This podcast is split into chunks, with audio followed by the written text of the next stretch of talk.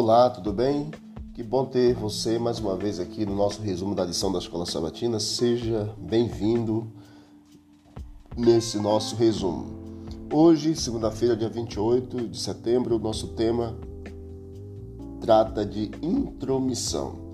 A verdadeira educação, ela pode ser também distorcida. Nós temos uma prova disso em Gênesis capítulo 3, depois que Deus havia falado é, na formação do homem, o que, que eles deveriam fazer. No versículo 16 e 17, o Senhor Deus falou é, para eles não comerem da árvore do conhecimento do bem e do mal. E no capítulo 3 nós temos o seguinte: Mas a serpente mais sagaz que todos os animais selváticos que o Senhor Deus tinha feito, disse à mulher: É assim que Deus disse: Não comereis de toda árvore do jardim.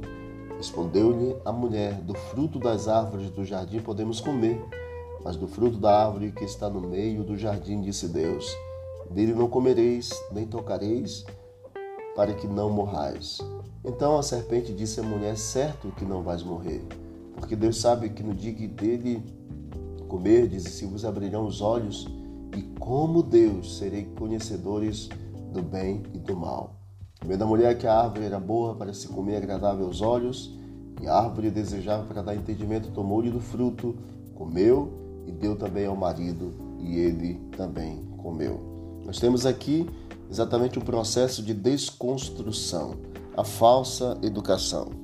Capítulo 3, verso 1, nós temos é, o questionamento à palavra de Deus. Eva questionou, porque a serpente induziu ao questionamento. Versículo 4, nós temos a negação da palavra de Deus, quando Eva então é, fala com a serpente, indagando a serpente, é, com a serpente, conversando e negando a própria palavra que Deus havia falado.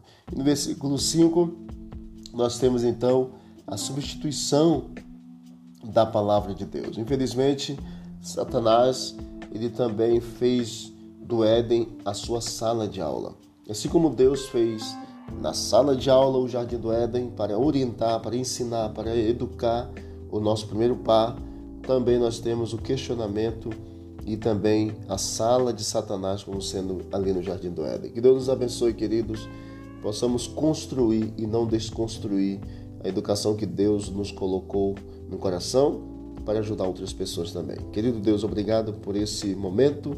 Continua conosco durante esse dia, por Jesus. Amém. Amém.